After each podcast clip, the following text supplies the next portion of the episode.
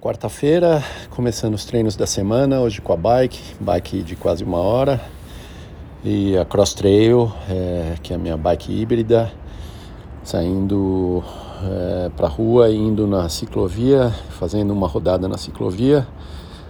Hoje apertei forte o pedal, é, acho que com a Cross Trail é, talvez tenha sido o meu ritmo mais rápido é, na ciclovia.